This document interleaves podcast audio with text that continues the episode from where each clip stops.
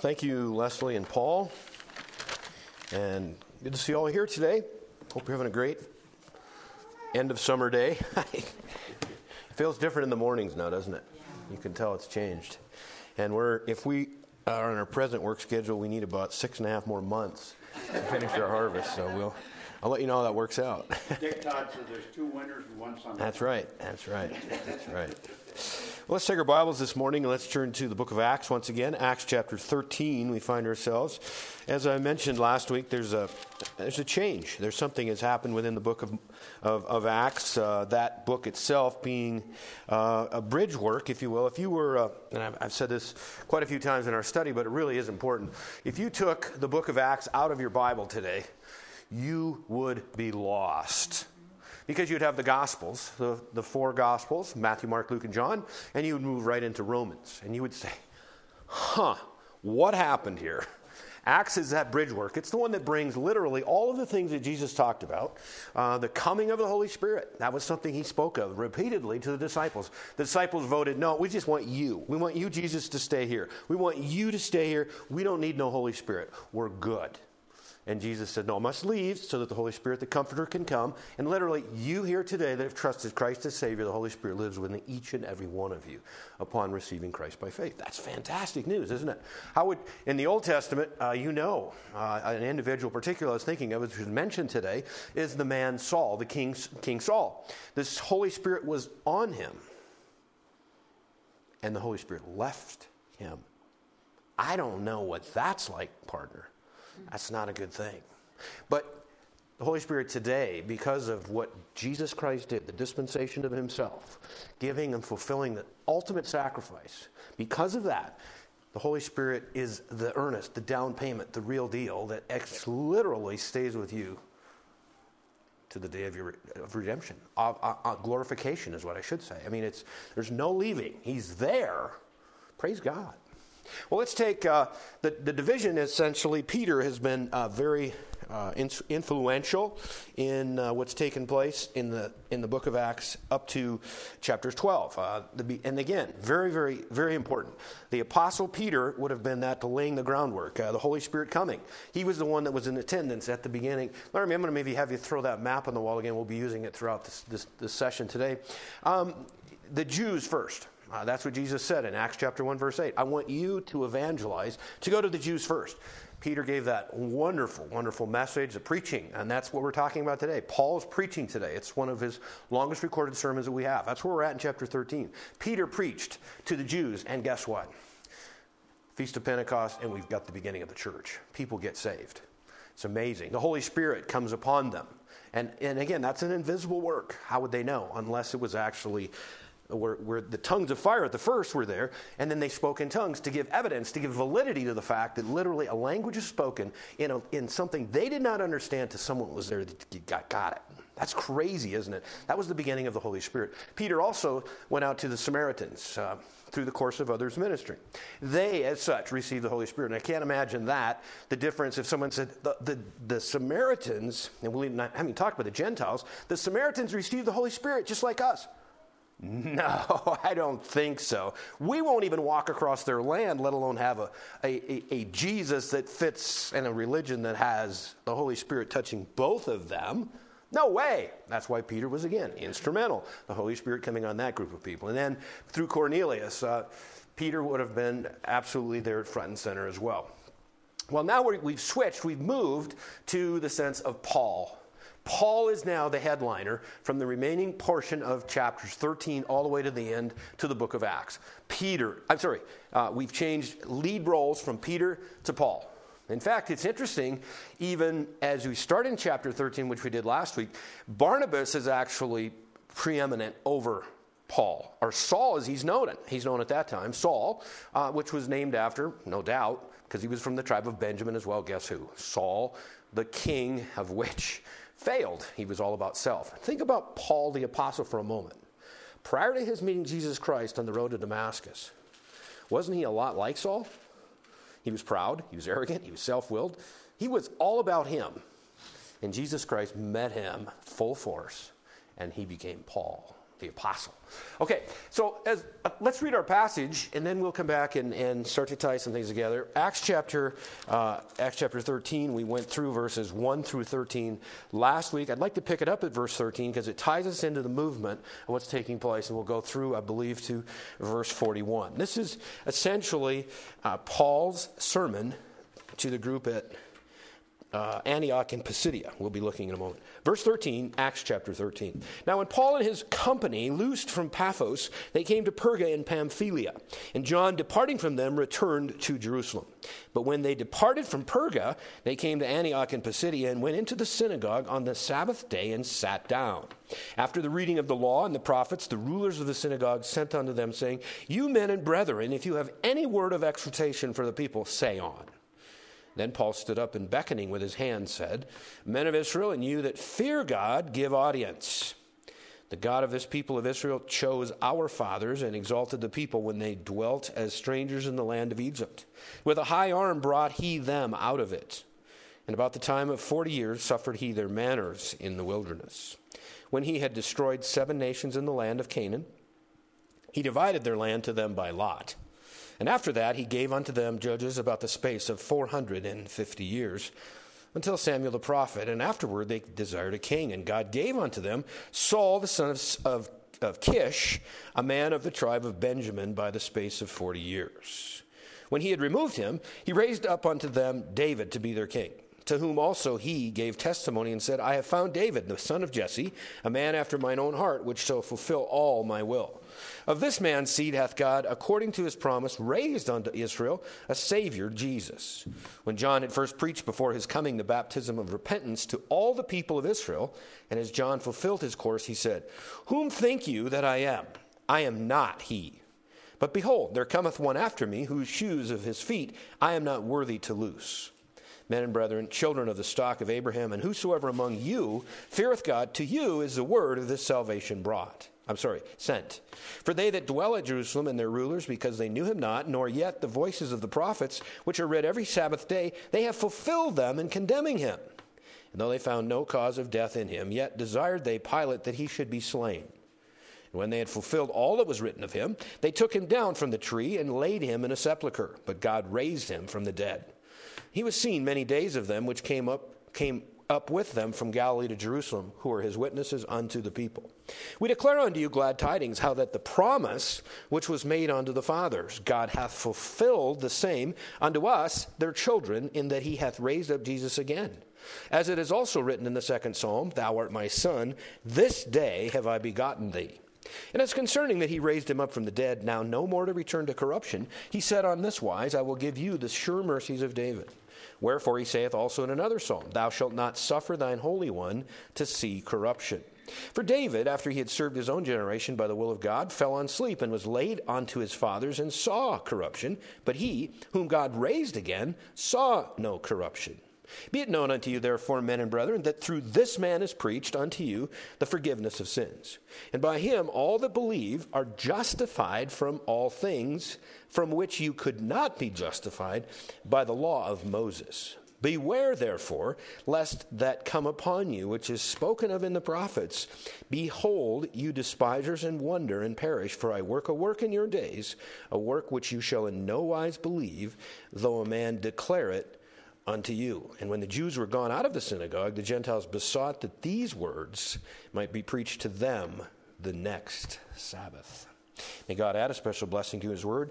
And let us just pause for prayer before we begin our study. Father God, thank you for the beautiful day that you've allowed us to be here in your midst, to hear from you the word of God which we've just read. We'd ask, Father, that those words would be taken by the Holy Spirit, who would be solely our teacher. Father, we rest upon the Word of God. We thank you for the truth that we can live by because you've given us this. Thank you, Father, for those that are here today, and would you bless them and their families, especially. Father, you know their needs before they do. You know what they need before they do. Father, uh, with that in mind, we just ask that you would put your arms around them, that you would give them love, that you would give them everything they need for the situation, the journeys before them. Father, we thank you for what you're going to accomplish. Again, asking that the Spirit would lead us, guide us, direct us with the power of the Word. These things we ask in Christ's name. Amen. Well, Acts chapter 13, as we've already said, is a, is a dividing point. Um, Paul and Barnabas, and it's interesting, even if you've noticed in uh, chapter 13, there was five leaders mentioned that were, would have been pastors, if you will, in Antioch. Um, let's see. In Antioch, which would be in Syria, that was some time, that was where uh, literally um,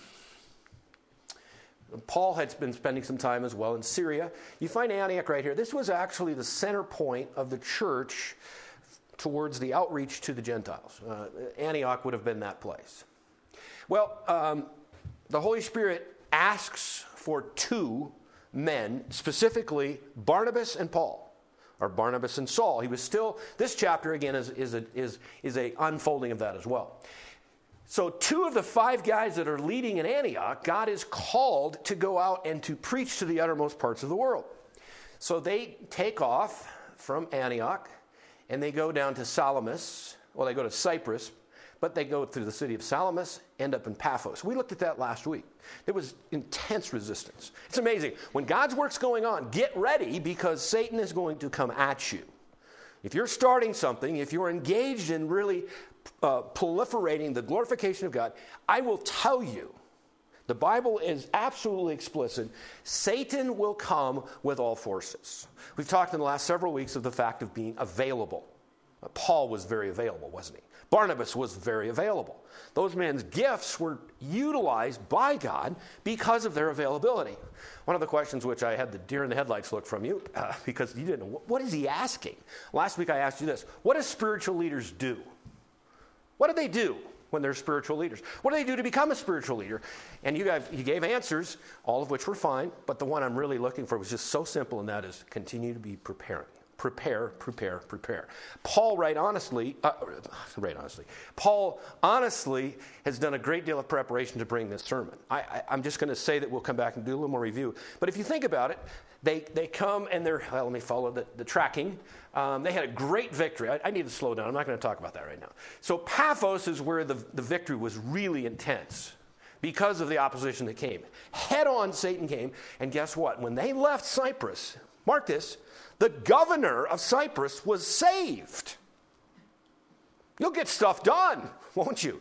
And who do you think set that op- opportunity up? In fact, while they were in uh, Salamis, that was the largest city in Cyprus, somehow that governor must have heard of the speaking of the gospel, of the good word that was coming, and he says, I want you guys to come and tell me the good word. And you remember that little guy by the name of uh, Bar Jesus? Or Elymas, he is like in their face. And Paul, all of a sudden, now this was this is really if you mark it. Up to this point, it's been Barnabas and Saul. Barnabas and Barnabas. Guess what happens in verse 13 after that confrontation between Satan's resistance and the governor, which ultimately became saved? This is, this is something to mark because I'm not sure. Remember who left them? John Mark. He was a cousin of Barnabas, okay? Family, kind of a family deal. Watch this in verse 13. Just look ahead, we'll come right back. Verse 13, chapter 13, it says, Now when Paul and his company loosed, from Paphos. What? Paul and his company? Where's Barnabas? Do you see what's happened? Paul now is the leader of this group. Barnabas, the encourager, he always is. Isn't he an amazing guy? He was actually, think, of this now. This is what makes, to me, this is what I want all of us to be encouragers like Barnabas. Because it doesn't matter what position we are, it's what do we bring to the position.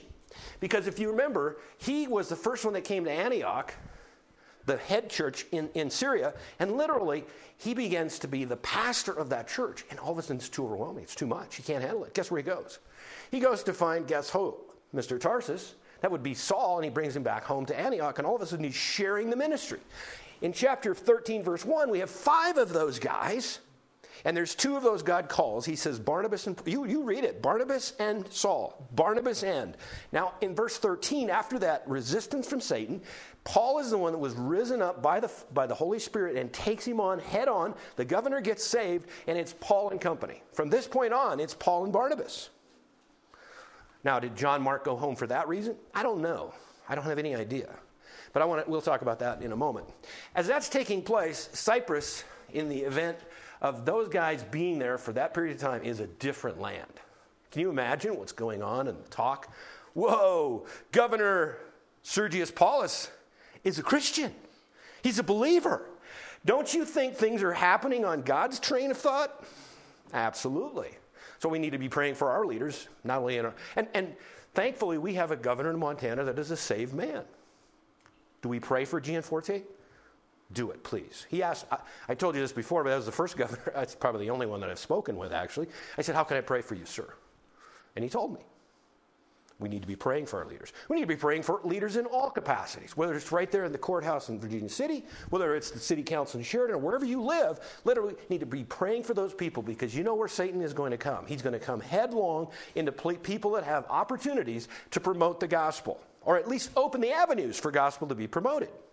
That's why churches, this one is no different.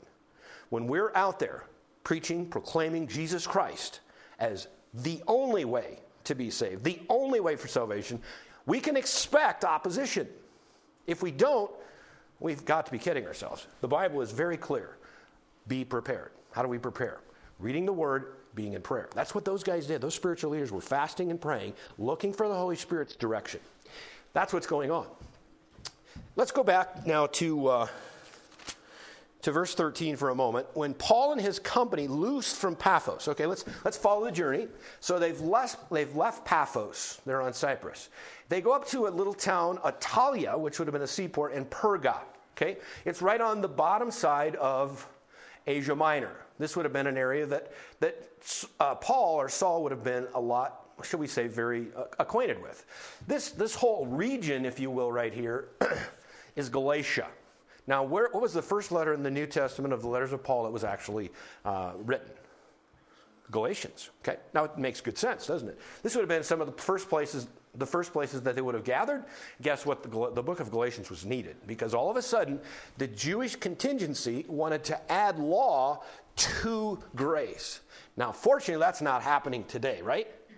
That was a joke, and you should be laughing because people want to do things it's outside of grace, and that's where we get in trouble. There's those that totally expunge or want to deny grace, and there's those that want to add to grace. But it's grace alone, by faith alone, in Christ alone, to glorify God alone, through the scripture alone.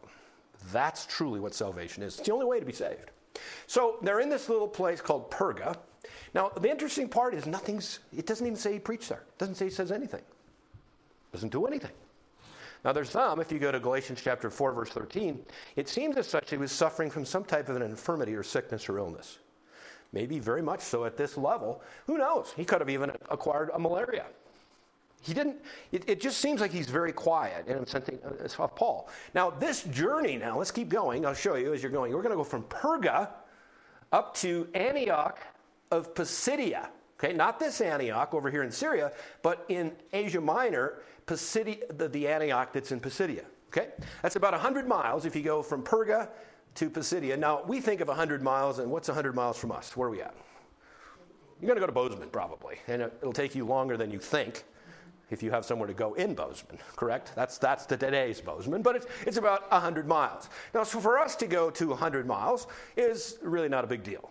You get in your whatever, your vehicle, you take off, and you get there.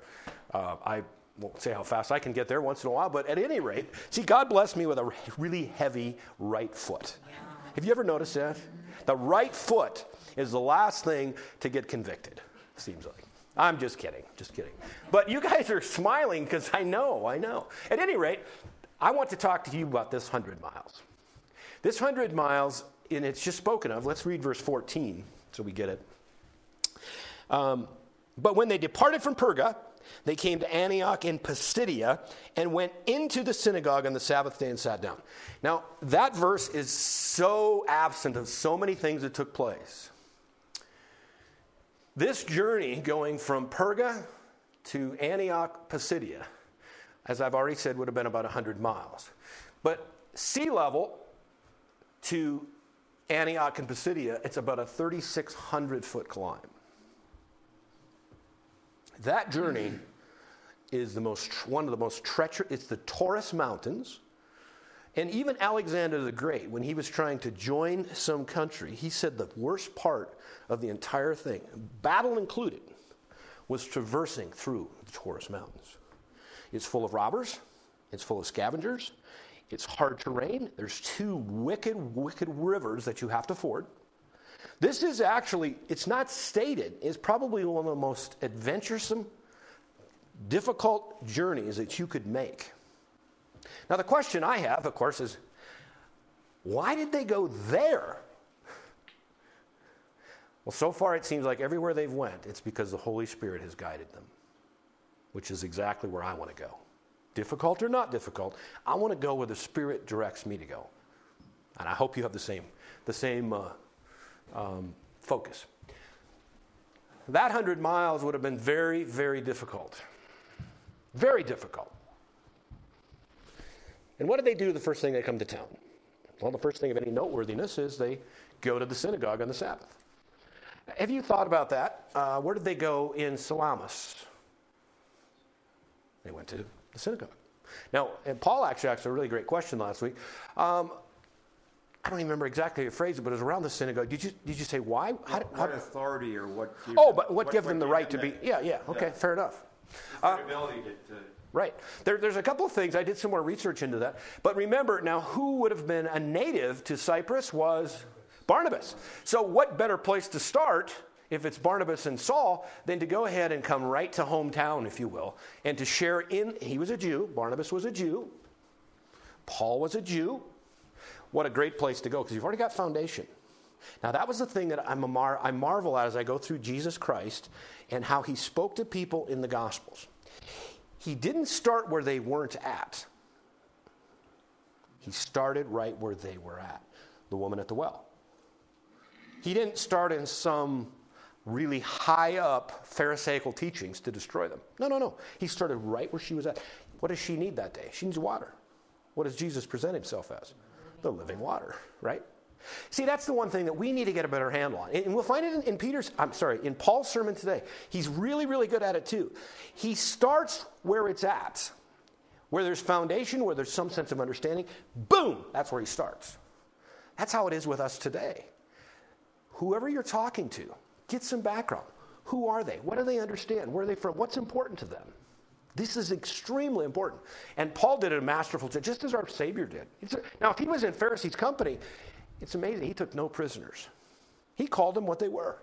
He called them exact. Sometimes, like, whoa, you could have softened that just a tick. But no, they were already hardened already, weren't they? A hardened heart. At any rate, so they're in Pisidia of Antioch, or Antioch of Pisidia, I'm sorry. They slip in. Now, um, no doubt, two weeks before they got there, they would have sent the team to tell everyone Barnabas and Saul are coming, and you guys need to get ready. This is like an event you have never heard anybody like Saul speaking. You, you haven't, so get ready. Get them all in here. That is not what happened. In fact, let's read it again. It's, it's almost so quiet, it's amazing.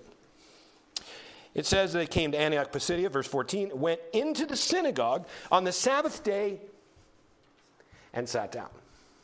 Did you get it? They're visitors. They just come in. And no doubt would have been, you know, there's visiting, no doubt. I mean, don't, don't, get me wrong. I mean, it's not like they would have just, because they're, they would have been known. And there, word travels faster than, than, you know, they knew Saul was coming somewhere. He's around because they've heard about him. They've heard about Barnabas but they take no authority, they take no preeminence, they take a seat. Why could they do that? Because the Spirit is leading the cause. What better way than for someone in the synagogue, the synagogue leaders? Now let's stop for a moment. A couple of things that would have happened is there's called Shema, S H E M A. Okay? Uh, in fact, let's just read it. This is something that would happen at no doubt at that synagogue, and even likely even today. Uh, let's go to Deuteronomy chapter six. This would have been how you would have started a service in that synagogue. Uh, Deuteronomy chapter six, verse four through verse nine. This is how they would start. Deuteronomy chapter 6, verse 4. Hear, O Israel, the Lord our God is one Lord. Thou shalt love the Lord thy God with all thine heart, with all thy soul, with all thy might. And these words which I command thee this day shall be in thine heart. Thou shalt teach them diligently unto thy children, shalt talk of them when thou sittest in thine house, when thou walkest by the way, and while thou liest down, and when thou risest up. Thou shalt bind them for a sign unto thine hand, and they shall be as frontlets between thine eyes. Thou shalt write them upon the posts of thy house and on thy gates. They would read that every single time at the synagogue. That's how they opened it up. That was their creed, if you will. Right out of God's word. It's great, isn't it? Then we have some prayers, and then they would read a portion of scripture out of the law and the prophets. Now, how was determined how much of that was through seven years. They wanted to be able to read through the entire law and prophets of the Old Testament. So, whatever it took for every time they met, every week, seven years, they divided into that portion. After that, then they would speak about what was spoken or what that was read. That was that was a service. That's how it went on. So now in this time, uh, now where they sat, I'm, assuming they were not probably even in the front row. We don't. I don't know where they're at. They're sitting down in this place, which has a lot of Jews, and that, it's amazing actually how God's people would have been scattered and dispersed, even at that. You know, here's here's Judea, and look at we're way up there, and it's a Jewish contingency, very much so, in fact. After the reading of the law and the prophets, see, we just spoke of that, and of the synagogue sent unto them, saying, You, I'm sorry, yeah, you men and brethren, if you have any word of exhortation for the people, say on. Do you think the Holy Spirit's in charge right now? This is fantastic. In other words, Paul, for a moment, you're going to be Paul the Apostle, okay? Ooh, that's heavy, right? That's heavy. And, and anyway, the synagogue leaders say, after reading the law and prophets, they're saying, hey guys, we kind of know who you are. In fact, he was a student of Gamaliel. Who was Gamaliel? He was a big time leader in the Sanhedrin. He was respected by everyone. He was a Jew's Jew. Saul was a student of Gamaliel. In other words, that's not, that, that, probably was very well reported. They would have known. And it's like, if you've got any words of encouragement right now, speaking about the law and prophets, this is your time. Go for it. Now, let's step back to last week. What if spiritual leaders don't prepare? Uh, uh, uh, I'll get back to you, right? Paul never missed a, he never missed a beat. He's on it. The Spirit has opened the avenue, he's opened the doorway, and obviously the Spirit is using Paul's mind and heart as well for what's going to become. So he steps up. Paul stood up. and I know he was a guy that spoke with his hands. We know it because it says it. Did you see it? He beckoned with his hand. Someone said that you, they really couldn't have a conversation in a, in a really cold snowstorm because they'd freeze their hands. Right? Are you like that? Are you one of those people that have to talk with your hands? If I'm in front of people, I don't know what it is, but I got to talk with my hands, right? Paul would have been the same way. We find it right there in verse 16. What's he going to say? What is he going to tell this group? He doesn't know them. He just shows up. He's in a synagogue, yes, he would know that there's foundation. Why would, again, let's, why would he go to a synagogue? Why would you start, why would you go there? Why not just like rent the Metra? Bring it on, right? You're looking at me. Is there anything wrong with it? No, there isn't. But why would he? You'll find a pattern here. He started in the synagogue. Goes to a new place, start in the synagogue. Why does he do that? And I think there's a part of that because in Romans chapter 10, verse 1, he's very clear and open, says he has a great desire for his people. He was a Jew himself. I think there's a, I think there's a significant portion of that, right? I think there is. But we've already, you can see the resistance, the rejection from Jesus Christ on that the Jew is, and right now, literally, this is part of the beginning of the setting aside of the Jewish nation. Not rejected, set aside. Thankfully for you, if you're a Gentile, you can say, Praise God. The Jews didn't just tie right onto it. Now, God would have, in God's infinite wisdom and unbelievably eternal mind, somehow we would have been included in that. But currently, the reason we're here is because the Jews resisted and rejected Jesus Christ. They've done it again. The church started in Jerusalem, that was the first place. They rejected him, moved to Samaria, moved to Cornelius or to the Gentiles. It's open. Here we go to the synagogue. One of the things that would be interesting is what's, G- what's Paul going to preach about today? I, I can tell you if I was with him and someone said, Paul, could you give us some words of encouragement today from the law and the prophets? Now, that's what do we know about that? That's Old Testament. See, they didn't have the New Testament, let alone today, the Jewish mind would reject everything in the New Testament. They want nothing to do with it because, now, this is the interesting part, because it's Jesus. Not because it's untrue. They just say Jesus is in there, Jesus was rejected. So, where's the best place to start if you're Saul or Paul? In the Old Testament. Because it's, he, you know, where's he going to start? He's going to start with a foundation. What were the couple of things that all, everyone in that place would have been all on, all in? Starting on familiar territory that you can really suck them in. What is that? The fact that God chose Israelites as his chosen people. Preach it, Paul. Preach it, right? And that's where he starts. He starts right where everybody would be just taking it in. Isn't that a great place to start? Get their attention. Keep them on, get them on the team, if you will, to start with. Let's just get bring them in. Let's listen. Let's get them engaged. Does it perfectly. The synagogue would have been that place for a Jew that literally, how are you going to talk about Jesus? How are you going to present him? Now, there's signs that go around in ball games repent or go to hell. I don't see those as real effective. Maybe there's somebody somewhere that maybe they were far enough down the train that literally that day, that sign needed to get them. I'm not, I'm not going to take a position, excepting if I would just carry a sign downtown Sheridan today. Now, everybody, just say somewhere where I'm not known. Let's even do that, okay? Let's say I go somewhere and I've got a sign repent or go to hell. I don't know. You're not going to have a hard, you're not going to have a huge following. Why? You haven't met them where they're at. This is what's really good because Paul would have had an understanding of the Old Testament like was unbelievable. He was a student of it. Gamaliel would have taught him all kinds of insights, right? Now, from the wrong perspective, Saul would have gotten it from the wrong side. We know he served the wrong side, right? But he's different today. And the Old Testament is full of messianic promises. That's the next thing.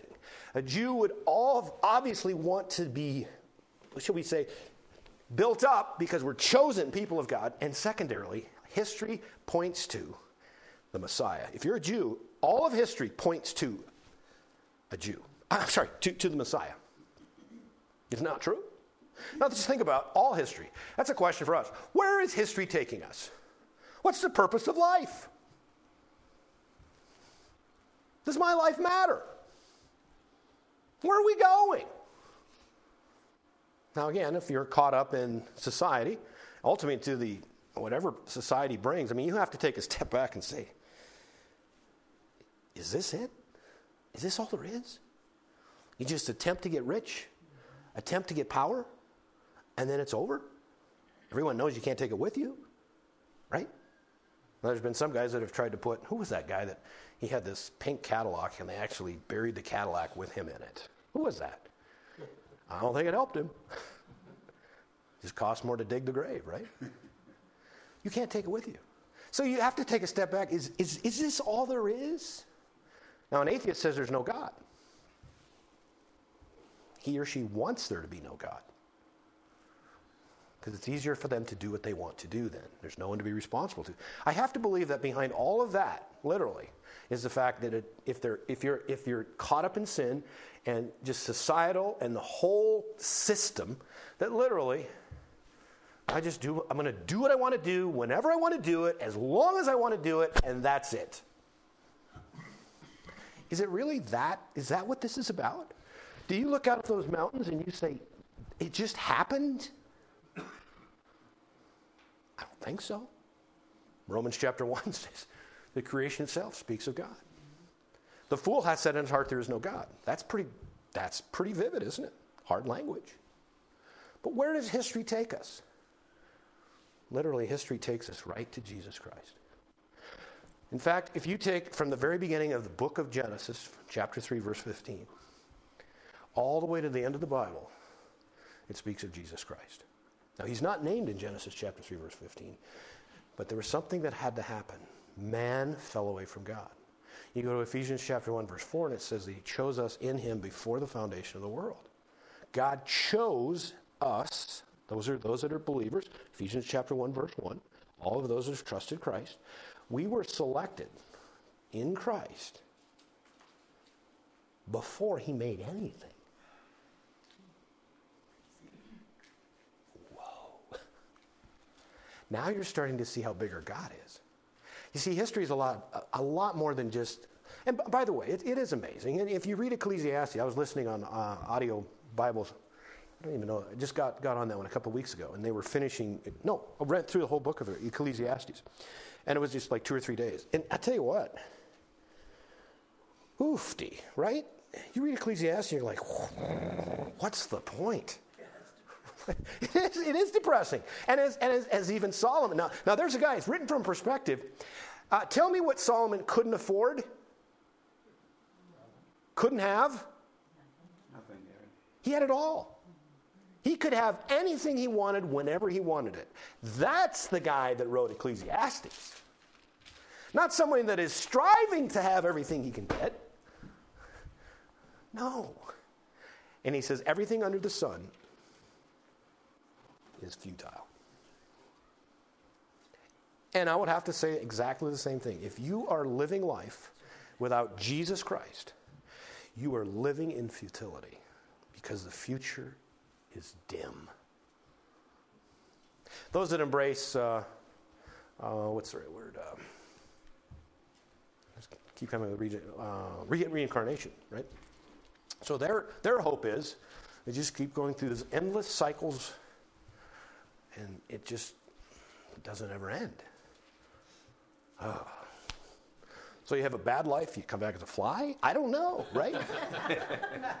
There's a couple of them flying around here, right? now, now, first of all, that seems so ridiculously stupid. But again, if you're clinging to something of where there's just monotony and endless hopelessness, it's amazing how infinity can drive you that far. You take the whole theory of evolution. Because they want to resist design, they want to resist a creator. What they've done then is they've just added another bucket of time. Just give it more time, and it can happen. With enough time, anything can happen. That's like the humans, it seems like the human's mind solace to an insolvable problem. It's to just throw a bucket of time on it. Now, I'll just tell you, as far as fixing and making things that are chaotic, chaotic, not chaotic, my shop is a prime example of what just time does. It does not fix that. Doesn't fix it. Time doesn't fix anything. It takes design, it takes a creator.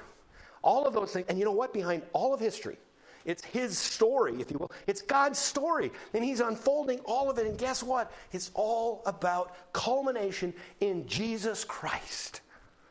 Because you take Jesus Christ out of time, out of history, and you have hopelessness. Hopelessness. Today, if you're just looking at the world from a communication device, right? I don't care if Republican, Democrat, or who knows, whatever. It doesn't matter. It's just like, ah, it's hopeless. You're right. It became hopeless when Adam and Eve sinned in the garden. It was great. It was like the day before, it was like great because God said it's very good. It's good. It's very good. And then sin entered the human race. And it was a really, really bad day. But God saw it coming. And he created a way to escape. If you haven't trusted Christ as Savior, that's the only way to escape. It is hopeless until you accept Him. That's what history is about. So let's watch how Paul unfolds this. It's masterful, actually. So he's been asked to come to the front.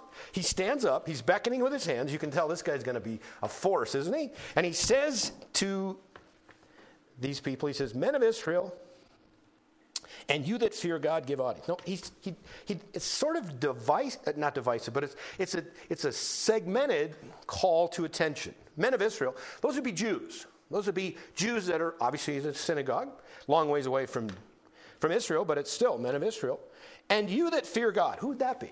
The Gentiles, probably those that are proselytes, those that would be attending the synagogue from a Gentile perspective, but seeking God. They're fearing God. He says, I want you guys to listen closely. Okay? Here he goes. He's going to go to history first. Verse 17. The God of this people of Israel, that's them, chose our fathers. You see it? He's, he's, he's bringing them right together. And I mean, there are, there's, there's, amen. Absolutely. Chose our fathers and exalted the people when they dwelt as strangers in the land of Egypt. And with a high arm, that's a, that's a sense of power. We could drive that word all the way back into the Psalms. We could look at numerous places where it's seen as God's power. With a high arm brought he them out of it. And about the time of 40 years suffered he their manners. That's a really nice way of saying they put up with their nonsense. He put up with their nonsense. For 40 years, they're wandering around the desert, right? And just whine, whine, whine, whine, whine, whine, whine, whine. And it's just nothing's wrong. We don't have any bread. We don't have any meat. We don't have this. We don't have that. And God is just like, in fact, he was so tired of one time, he said, Moses, get out of the way. I'm going to just wipe these clowns out. Let's start over and we'll start with you. And that's what made something, really made an impression. And, and God knew this, of course, but Moses, he was known as the most meek man. Have you ever had a situation where you have the power to really do something to someone that would get their attention? I mean, they've done something wrong to you, they've messed with your life, and you have the power to really do something to make a difference. And you choose not to. That's meekness. Now, I don't know how we got in the, in the English I, I, would say in the United States, I'll just say it that way. How did we get so that meekness equals weakness? No, it's the opposite. Meekness is power under control. It's not doing what you'd like to do, probably. That's what Moses, he said, No, no, no, Lord God, you promise. This is your promised land. This is your chosen people. This is your people. These are the promises you made, God, and God can't ever go back on his word. We learned a lot more from Moses of what he turned into. Let's keep going. He put up with them for 40 years wandering around the desert. When he had destroyed seven nations in the land of Canaan, he divided their land to them by lot. Now, just hold your place. Let's go back to Deuteronomy. It lists those seven nations in Deuteronomy chapter 7. These are the seven nations that literally were destroyed. Deuteronomy chapter 7, verse 1 real quickly Deuteronomy 7 1. When the Lord thy God shall bring thee into the land whither thou goest to possess it, and hath cast out many nations before thee the Hittites, the Girgashites, the Amorites, and the Canaanites, and the Perizzites, and the Hivites, and the Jebusites, seven nations, greater and mightier than thou. And when the Lord thy God shall deliver them before thee, see, those are the seven nations right there. Those are the ones that, that he has, should we say, exited for the chosen people. Now, I do like the fact he mentions in Deuteronomy, Moses would have written that book. Moses, it was written before they went in. That's, think of that for a moment. The significance of the written word. It's just like when you read Ephesians chapter 6, putting on the whole armor of God. Because he's coming after us. If you're a Christian, Satan will bring a game against you. There's resistance that will come. It's just like, think of those seven nations. He says, I will displace them, and they're mightier and they're stronger than you are.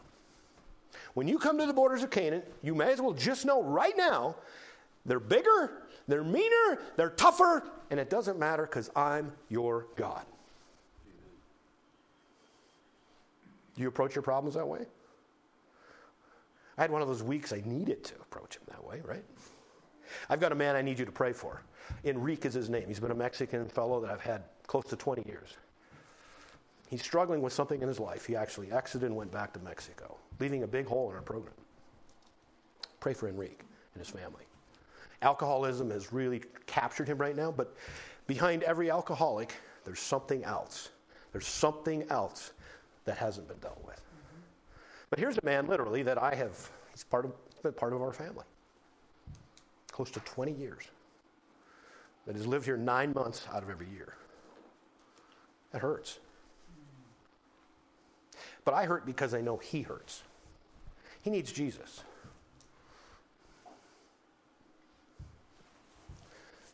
you know what? That problem, all of the things that happen in your life and my life, is kind of like those seven nations. When you put God in charge, they can be bigger, they can be mightier, they can be overwhelming, it's God's work. We need to be Remember those two? There's two words really. This, this is about acts, really. And we've already, we've already, I've already, we could stop at acts. You need to be available and prepared. So one of the things that I needed to do this week was prepare. I need to get before God. I need, I need to just, like, here, here's, here's, a, you, you mind this? This is not in my notes today, okay? Uh, so let's go to Psalm chapter 18. I, I woke up in the middle of the night, and, and Psalm 18 is what pops in my head, right? It's like, this is what I needed. This is the, this is the power that I need. Uh, uh Psalms chapter 18.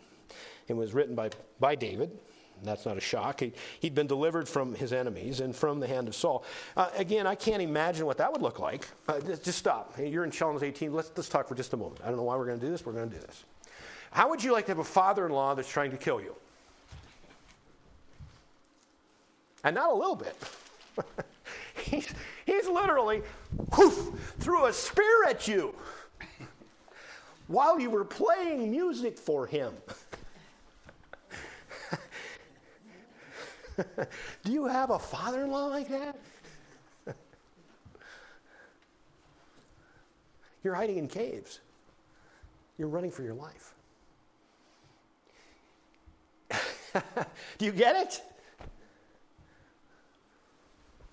That's what our problems do to us, too. They haunt us, they chase us, they become bigger. And, and I don't know about you, but in the dark, problems are big. They're big. But he wrote this. I read this verse, well, these two verses a good share of the week. I will love thee, O Lord, my strength. That's a decision I'm going to make. I love thee, O Lord, my strength. The Lord is my rock, my fortress, my deliverer, my God, my strength, in whom I will trust, my buckler or my shield, and the horn of my salvation, my high tower. See, it's times like that you need that. You know what the Israelites did? They did what we do. God told them before they even showed up. I tell you what, you got seven nations. They're bigger, they're tougher, they're meaner but I'm going to take them out. You just do what I want you to do, obey me, they're gone. And what did they do?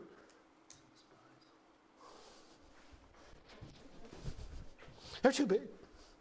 Already told you that. They're too mighty. Told you that. They're too strong. Told you that. What's the problem? They didn't trust God.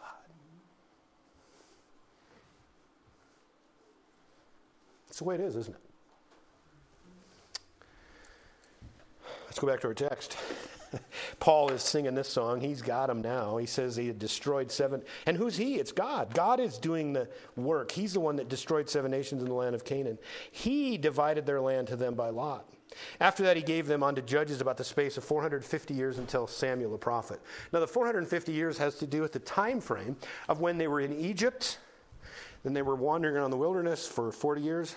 And then for 10 years, or approximately 10 years, that's what it took to inhabit the land of Canaan. In other words, that conquest, those seven nations being, and, and you know what? They never did finish the job. If you read the book of Judges, you read Joshua, you find that they started, but they didn't finish. Boy, that's something I don't want to have my Savior say. Larry, you started, but you didn't finish the journey that I gave to you. Wouldn't that, that's depressing, isn't it? And what's the difference? We just fail to continue to trust. That's what, that's what life's journey is. It's trusting one step at a time. So 450 years, and then he actually they enter into what we would call the um, Judges period. I looked just briefly. I didn't do a lot of study on it, but if you go to Judges, um, the Israelites probably would have entered the land of uh, of Canaan around 1406. So let's just say 1400 BC. Isn't it interesting? You know, I, I just think of this. And they've tried for a long time to try to get Jesus out of, they can't. He divides time. There's before Christ and there's after Christ. He's the only one that'll ever divide time. Before there was Christ, all of those sins were future. And you know what? Every single sin that you have ever committed or will commit was future when Jesus Christ paid for them on that cross. He paid for them. So 1400 BC, Saul became king about 1050 BC. So there's 450 years in him coming from Egypt through the wilderness to getting to the land, and it's another 350 years of judges. And that's now that was cyclical. Again, without God, life's a cycle, isn't it? We, we trust God, He bails us out. We're all on board. Things go too easy, we slip away. Wait, are we talking about America right now? That's how humans are, right? And we reject, get away from them, resist Him, and we're conquered. Right now, America is being conquered from within. We're being conquered from within. We've resisted God. We've resisted Him so long now that the people that are in power, that are making decisions, are what they call in Romans chapter 1 given over to a reprobate mind. That's a mind that cannot think clearly. And it's very cyclical, right? For 350 years, those judges, and it was about a generation each, they'd follow, I mean, I'm sorry, they resist God, they'd be defeated, they'd be conquered, they cry out to God in complete dismal hopelessness. God gives them, Othniel would be the first judge, gives them Othniel.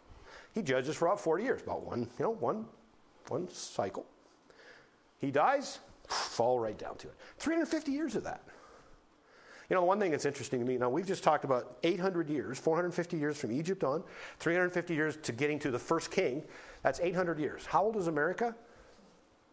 Well, we're not very old, are we? But we're right on the edge right now of where tyranny will take place. We will give freedom for fun. We are, we, are doing that at any cost. We will, be tyr- we will be tyrannized by ourselves. It's exactly what the Israelites did. You see how Paul is painting this picture? He's got them involved, he's got them there because they were their fathers, their people. It says, afterward, they desired a king, and God gave unto them Saul. Now, that's an interesting thing. They wanted a king. You know, the one that was most distraught over that was Samuel. He was the last of the prophets, and he was just crying as beyond himself. And they said this Samuel, I tell you what, let's be honest. Let's just cut through the stuff. No chaff. Let's just get right to it. Your sons aren't very good. We, we can't trust them. They're just losers. I mean, that's basically what it says. You go back and read it. We want a king like all the other nations. And he took it personal. And God said, wait a minute, Samuel, I hear what they're saying. They didn't reject you, they rejected me. Isn't that true? It's absolutely true. So he gives them Saul, he gives them what they want. That's scary. There's a lot of things that I've prayed for, it would have been better if I didn't get. and after the fact, it was like, thank you, God, for not letting that happen, right? God knows better than we do. But he gave them Saul. Saul was tall, dark, and handsome, disobedient, rebellious, remarkably self filled, and he, they got what they wanted. Now, I'm wondering if he didn't mention Saul. The speaker of this is still Saul. because I'm sure he was named after this man, because Saul the Apostle, Paul the Apostle, was from the tribe of Benjamin. This would have been old family tradition, if you will. Many years have taken place. Many, many years have taken place. But then he says this Afterward, they desired a king, and God gave unto them Saul the son of Kish, a man of the tribe of Benjamin, by the space of 40 years. He was king for 40 years.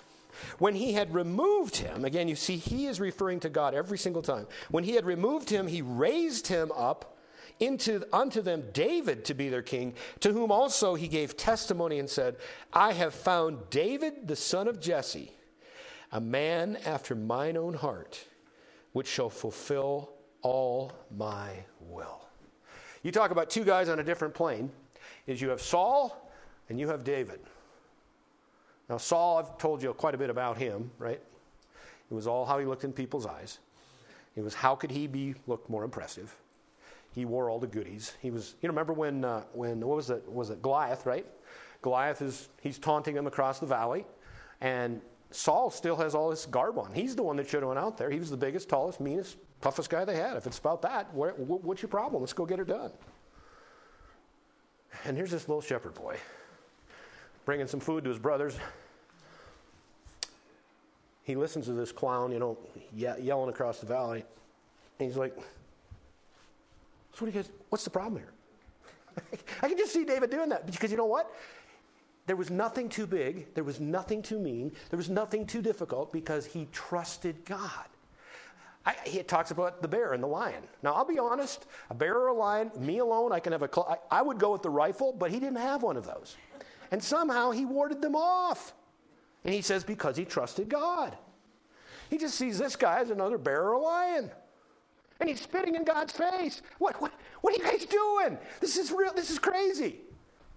And then remember what you remember. You remember what Saul. This is this is really it. This is what happens too much in our world too. How much do we depend on stuff? Okay. So here's this. Here's David. He goes and gets some. Gets you know gets. Uh, some rocks, and he's got a sling, right? And, and Saul's just looking at this little guy, and he says, Huh? Take my stuff, right? He, he puts on this, you know, I can just see this little guy. He, I can't even walk. What good is this stuff going to do me? No, you got to have your, I don't want your stuff, right? And he goes out to meet him. And Goliath, of course, makes fun of God, right? He's making fun of him. Who are you, you, you little runt, right?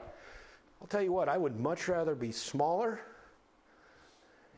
in God's army than to have, depending upon all of the power of the world Today, people are so worried about a nuclear war destroying the planet. My Bible says God's going to do that. I'm not worried about a nuclear war. I'm worried about the people that are worried about the nuclear war. They don't have a God. Their God is just stuff. And you know how that worked. David absolutely took him out one shot. But he was prepared. Do you know what? I always say this he didn't take just one rock, he took several. Are you prepared? Be prepared. Take advantage of everything God leaves you with tools. But I'll tell you what, that man David was a man after God's own heart. Are you a man or a woman after God's own heart? That seems so gigantic, doesn't it? It seems like it's overwhelming, just looming.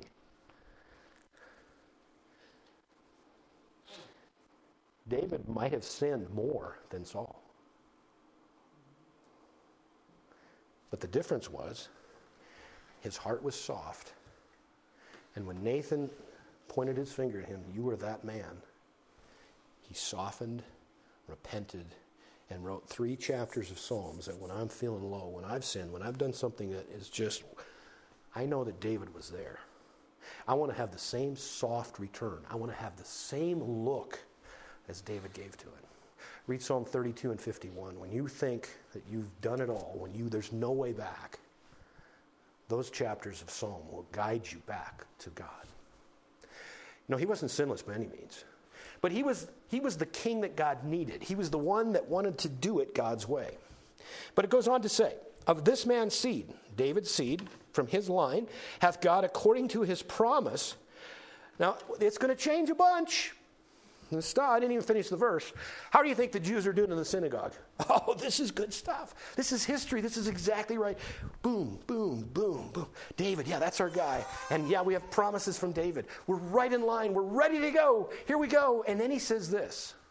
I would think it would almost be like a, he said that out loud? Watch it. Verse 23 Of this man's seed hath God, according to his promise, raise unto Israel a Savior. Now, this would be okay so far because they're all thinking about Messiah. They knew that as a Jew, God chose the people, and their history revolved around a coming Messiah. A coming Messiah. And he says this a Savior, Jesus. Now, I'm going to say at that point, they're looking around. What is he doing? Where did this come from?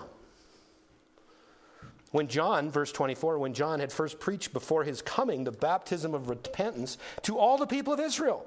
And as John fulfilled his course, he said, Whom think you that I am? I am not he. But behold, there cometh one after me whose shoes of his feet I am not worthy to loose. The lowest job of the lowliest slave would be to literally take the shoes off of his master's feet. That is what John the Baptist spoke of with Jesus Christ. As he saw him first, he said, The Lamb of God which takes away the sins of the world. Remember, this, you could put this on my gravestone. I must decrease, he, Jesus, must increase. That should be our life goal, literally. He must increase, I must decrease. This is talking about John the Baptist. He was the one that was, pre, was, was coming and giving a beginning or a, an unfolding of this roadway that God wanted to have before Jesus came. What was it about? Oh, he's John the Baptist. He was baptizing. What was he baptizing for? What, what, what was it about? Now, I want to point out, it's not the same baptism as you're baptized today. It's not a baptism of Christianity.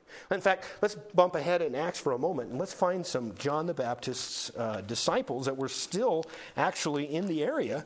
Uh, let's go to Acts chapter 19 for a moment. We'll go here quickly. Acts chapter 19 and verses 1 through 4. It came to pass are you there? Uh, Acts 19, verse 1. It came to pass that while Apollos was at Corinth, Paul, having passed through the upper coast, came to Ephesus. Finding certain disciples, he said unto them, Have you received the Holy Ghost since you believed? They said unto him, We have not so much as heard whether there be any Holy Ghost. And he said unto them, Unto what then were you baptized? And they said, Unto John's baptism. Then said Paul, John verily baptized with the baptism of repentance. See it? That's exactly what that baptism was. In fact, that's what failed to happen. When Jesus Christ came, who was going to pay for their sins, if they were not in a spirit of repentance, that's why they missed him. Repentance is very much a part of salvation. Repentance is very simple. If I'm going this way, do you mind if I turn this on? Which button is it?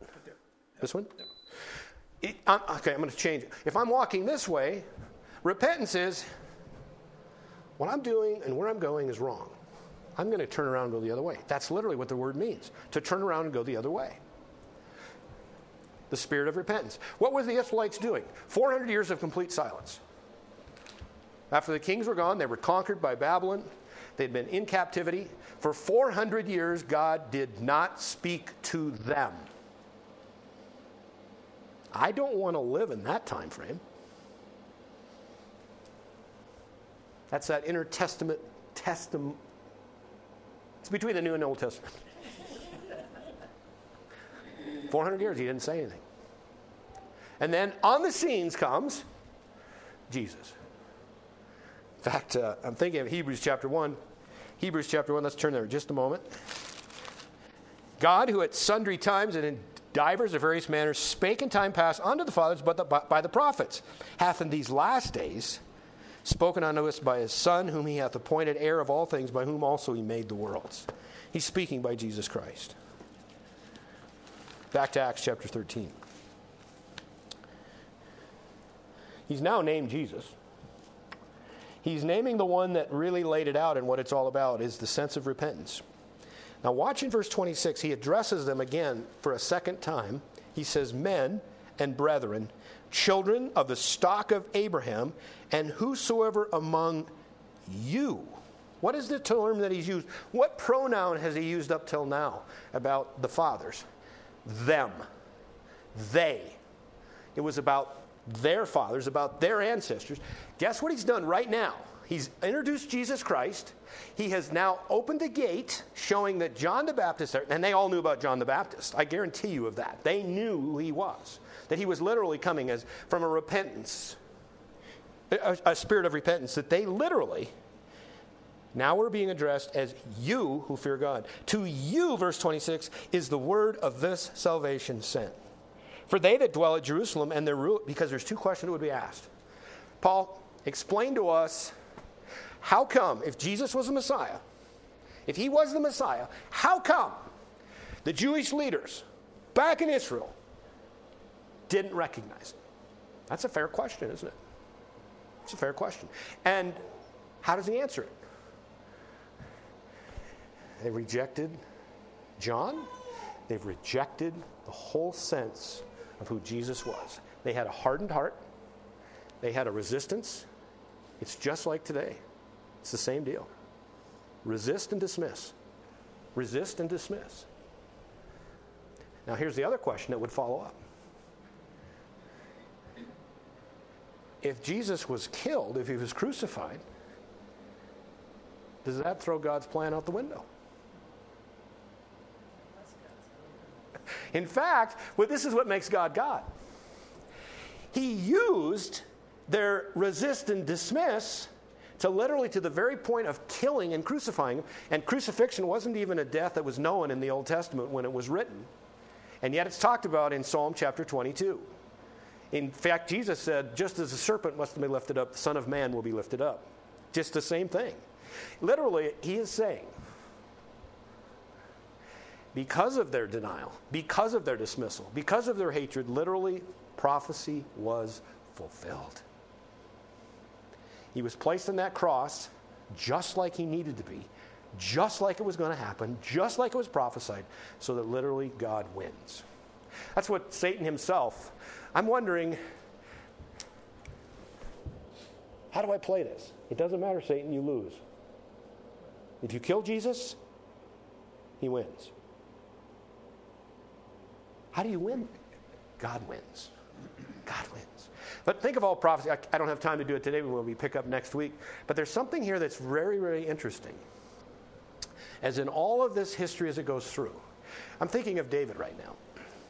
That this one, this Messiah, all the Jews would have been on board, yes, the Messiah is coming. Yes, the Messiah is our hope. Yes, the Messiah, the whole history is all about that. The seed of David is where the Messiah's line will come through. And on Jesus is that's what I that's what I find interesting. There's no genealogies now, and if you're a Jew and you dismiss the old te- I'm sorry, if you dismiss the New Testament, at least do yourself service to go ahead and look at the genealogy of Jesus Christ.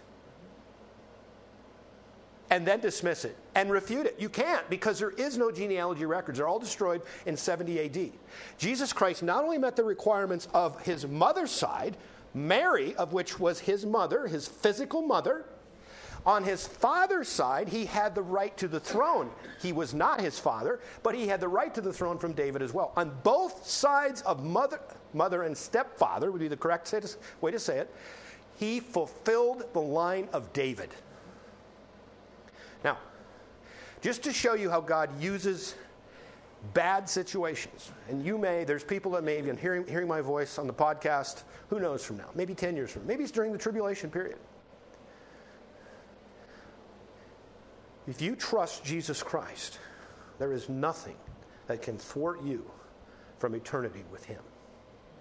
Because He did the work. He did the work.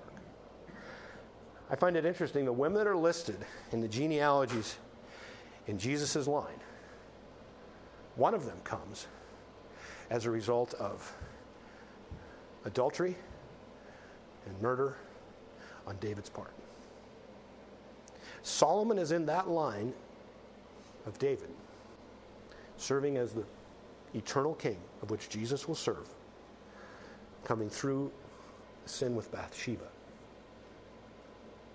That, my friends, gives me a great deal of hope because no matter what you've done, God can turn that into blessing for you and glory for Him. I think of Rahab. coming into Canaan. Says those seven nations. Guess what? She was one of those of the seven nations. She was in one of those seven nations. They come into town, spies, check it out, and she's got a decision to make. Oh, you guys, the Israelites, the ones that God, your, your God, split the Red Sea and you like walked through and it came down and only, we heard about that. We've heard about that God. See, that's what Israel was all to be about when they were the chosen people. The rest of the world was to turn to God because as they obeyed their God, literally they would be blessed. And people would say, That's a God. That's like for us today. It's not about us, it's about the God we serve. That's who God is. And you know what? Rahab made the right decision. Guess what? She's in the lineage of Jesus Christ. Isn't that amazing? That's grace. That's grace that you and I today can reach out and take. You don't earn it, you can't buy it, you can't even get it from your mother. Because mothers would like to give their child everything they need, right? My mother actually did give me the opportunity. Yeah, you guys go ahead. Yep. Go ahead. We're going to talk a lot about you in your absence. Boy, have I got a plan for you guys. You guys enjoy, and congratulations to all that will be baptized in Christ today. But it truly is amazing the grace of God. And I see the grace of God right here. The man that's preaching, that stepped in front of this group in Pisidia, in Antioch of Pisidia, is a man that was on the wrong road, that had killed Christians. Let me say that again. Saul killed Christians. And that's why I think about is it, is it Ephesians chapter 3? Let's turn there for a moment. And I'm, I'm going to start wrapping up. Those of you thinking just they left, we're going to start over again. No, we're not doing that. We're, we're going to be okay. Just hang on for a moment. This, this is a hard passage because I don't know where to stop exactly because there's so much here. But Ephesians chapter 3, verse 8, look at this. This is Paul the apostle speaking. Unto me, who am, who am less than the least of all saints, is this grace given that I should preach among the Gentiles the unsearchable riches of Christ. That's exactly what he's doing. The unsearchable riches of Christ. What a fabulous thing that we have. It's unbelievable. No matter how big your problems are. And it seems like the problems are getting bigger. But we serve a God that can handle them all. Every single one. The only one you can't handle is the one without Christ. It's unsolvable. That's a journey that will lead you to hell. That's what the Bible says. I'm just I'm not being blunt, I'm just being honest. That's the way it is. And truth sometimes hurts, but it's real. On which path are you? Are you one of these that Paul is reaching out to to give the grace of God? And if you are, it an opportunity to share that with everyone that you come in contact. You know, one of the things that we need to work at, this is maybe this is a message for us today as well. Those of you that trusted Christ, is when you're outside just visiting, being who you are, and someone you need to talk to Christ about is starting where that person is at. Are you interested in where they're at? That's what Paul did. That's what Jesus did.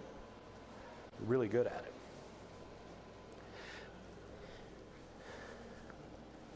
I think we have to stop pretty soon because we're going to get into, yeah, pretty soon. but we, we're going to get to another point here where it's going to, it's going to change course. I think we're going to, I think we're going to stop here. But I want to, I want to share with you maybe just, um, let's go to Romans chapter 3 because this, he's going, to, he's going to move here quickly, Paul is, with a group in Romans chapter 3 even though obviously this, this was a book he wrote later through the power of the inspiration of the Holy Spirit. But he says something in Romans chapter 3, verse 20 and on that the whole focus is about. Because as you're turning there, how would a Jew be saved? Okay, let's, let's say you're a Jew. Let's say you're in that synagogue. You're there, and, and how does history relate to you? How does it open up? What's the future? What are we going to do? What, what, is, what, what is it about for you as a Jew in that synagogue? How, how, are you, how do you go forward? What do you answer? At this point in time, more than likely, they would have tried to follow the law. They were going to try to be justified by the law. We're going to get into this next week in a, in a much, deeper level, but to be justified by the law. Okay? Okay, now this is, this is what I've thought of this this morning, and I don't know why, but it popped in my head. So let's say that you sinned. Okay, so you got to go out to the, to the to the to the herd, and you get the sheep, right? And you take it to you know, to the priest, and, you, and he offers it at the altar, and you had that sin atone or cover your sin. I, I said that word carefully to cover. You did not take it away. That's why John the Baptist said, Behold the Lamb of God that takes away the sin of the world. Until that time when Jesus died, all of it was just covered. It was just slap. And you know what? That person could know for sure, the one that just paid for that sin without, he's going to have to do it again and again. And again, it reminds me of a guy. We had sold a property in Terry, Montana, farm, and to a young couple, and their father would travel back and forth from it wasn't Circle, it was uh, I can't remember the name of the little town in eastern Montana. And he would travel, and I said, "What's one day?" I said, "How you doing today?" He said, "Good, good." We're talking a little bit, and this was the time frame. This kind of dates me a little bit, but it was back when if you were speeding, you got a five dollar ticket in the daytime, no matter how fast you were going. So you're on the same. Oh, yeah. uh, anyway, okay. So he says, he says this, this, this is kind of like it how it is. And this is how they were viewing God almost. I said, how you doing? He said, good. I said, you know, what's going on? Well, he says, uh, I was driving too fast again. And I got pulled over, and so you know, give him the five bucks. And I said, here's another five for when I come home. and, I, and I don't know if he really did it, but I've never forgotten that because that's kind of how it is. You're always trying to work ahead. Work, that, was, that was my word. Work ahead. You're handing another $5. You're, you're paying your way forward, okay? If you've trusted Christ as Savior, you are eternally, eternally paid in full. Amen. All we have to do is to yield to the Holy Spirit that lives within us. We don't have to go find Him. We don't have to figure out how to get the Holy Spirit. Do we have to pay more for that? Is that an extra accessory package? Do I have to get somebody to pray for? No, He's inside of you. You are the temple of the Holy Ghost. 1 Corinthians chapter 6. When we yield to the Spirit, the sins get less and less and less because we have a man or a woman after God's own heart. You, again, I, the consequences of sin goes on. I look at David's life. Oh, right? Absalom. I mean, here's a son that's trying to kill him. A son because David wasn't a father. I mean, it's just, it's like that. But the point of the matter is, David always had a soft heart. That's literally what Paul had as well. This is my question to you. As you go through life, make sure you have a soft heart. Because a soft heart to God yields to the Spirit and has a heart after God's will. Be available. We learned that several weeks ago. Be prepared and have a soft heart. That's literally, we're describing what literally people in Jesus Christ become because God's not done with you. If you say, I've got some rough edges, that's okay. That's okay because God's not done with you. There's coming a day, we're going to sing about it. That's the last hymn we'll have today. There's coming a day when it's all behind us and we'll be in the presence of God. I can't wait to hug my Savior because He paid for it. It hurts me to know that I put those nail prints in His hand, the nail prints in His feet. It hurts me to know that for three hours He was without God. He wore my sin from noon to three o'clock. It was dark, and I mean dark. It was dark on the earth, but it was also dark in my Savior's world. My God, my God, why hast thou forsaken me? That's written in Psalm chapter 22 and verse 1, and it was fulfilled in Matthew 27 46. You will find all kinds of predictions and fulfillments in Jesus Christ while he's on the cross. And all I can say is, thank you, Jesus Christ. Let's pray. Father God, thank you for the day. Thank you for your love. Thank you for your care. Thank you for Jesus. Thank you for the plan of salvation that you enacted, that you made real through the life of your Son. Thank you that you spoke to the world through him. Emmanuel, God with us. Hard to imagine, Father, that you were that intimate with us. Father, there's coming a day, though, we're going to sing about it in just a moment, when we, we, when we will be with you. I pray that you'd be with each one of these here today, that you would meet their needs, show them the way, add to their faith, give them strength for the journey before them. And Father, may it be a good week to bless them and to glorify you. In Christ's name.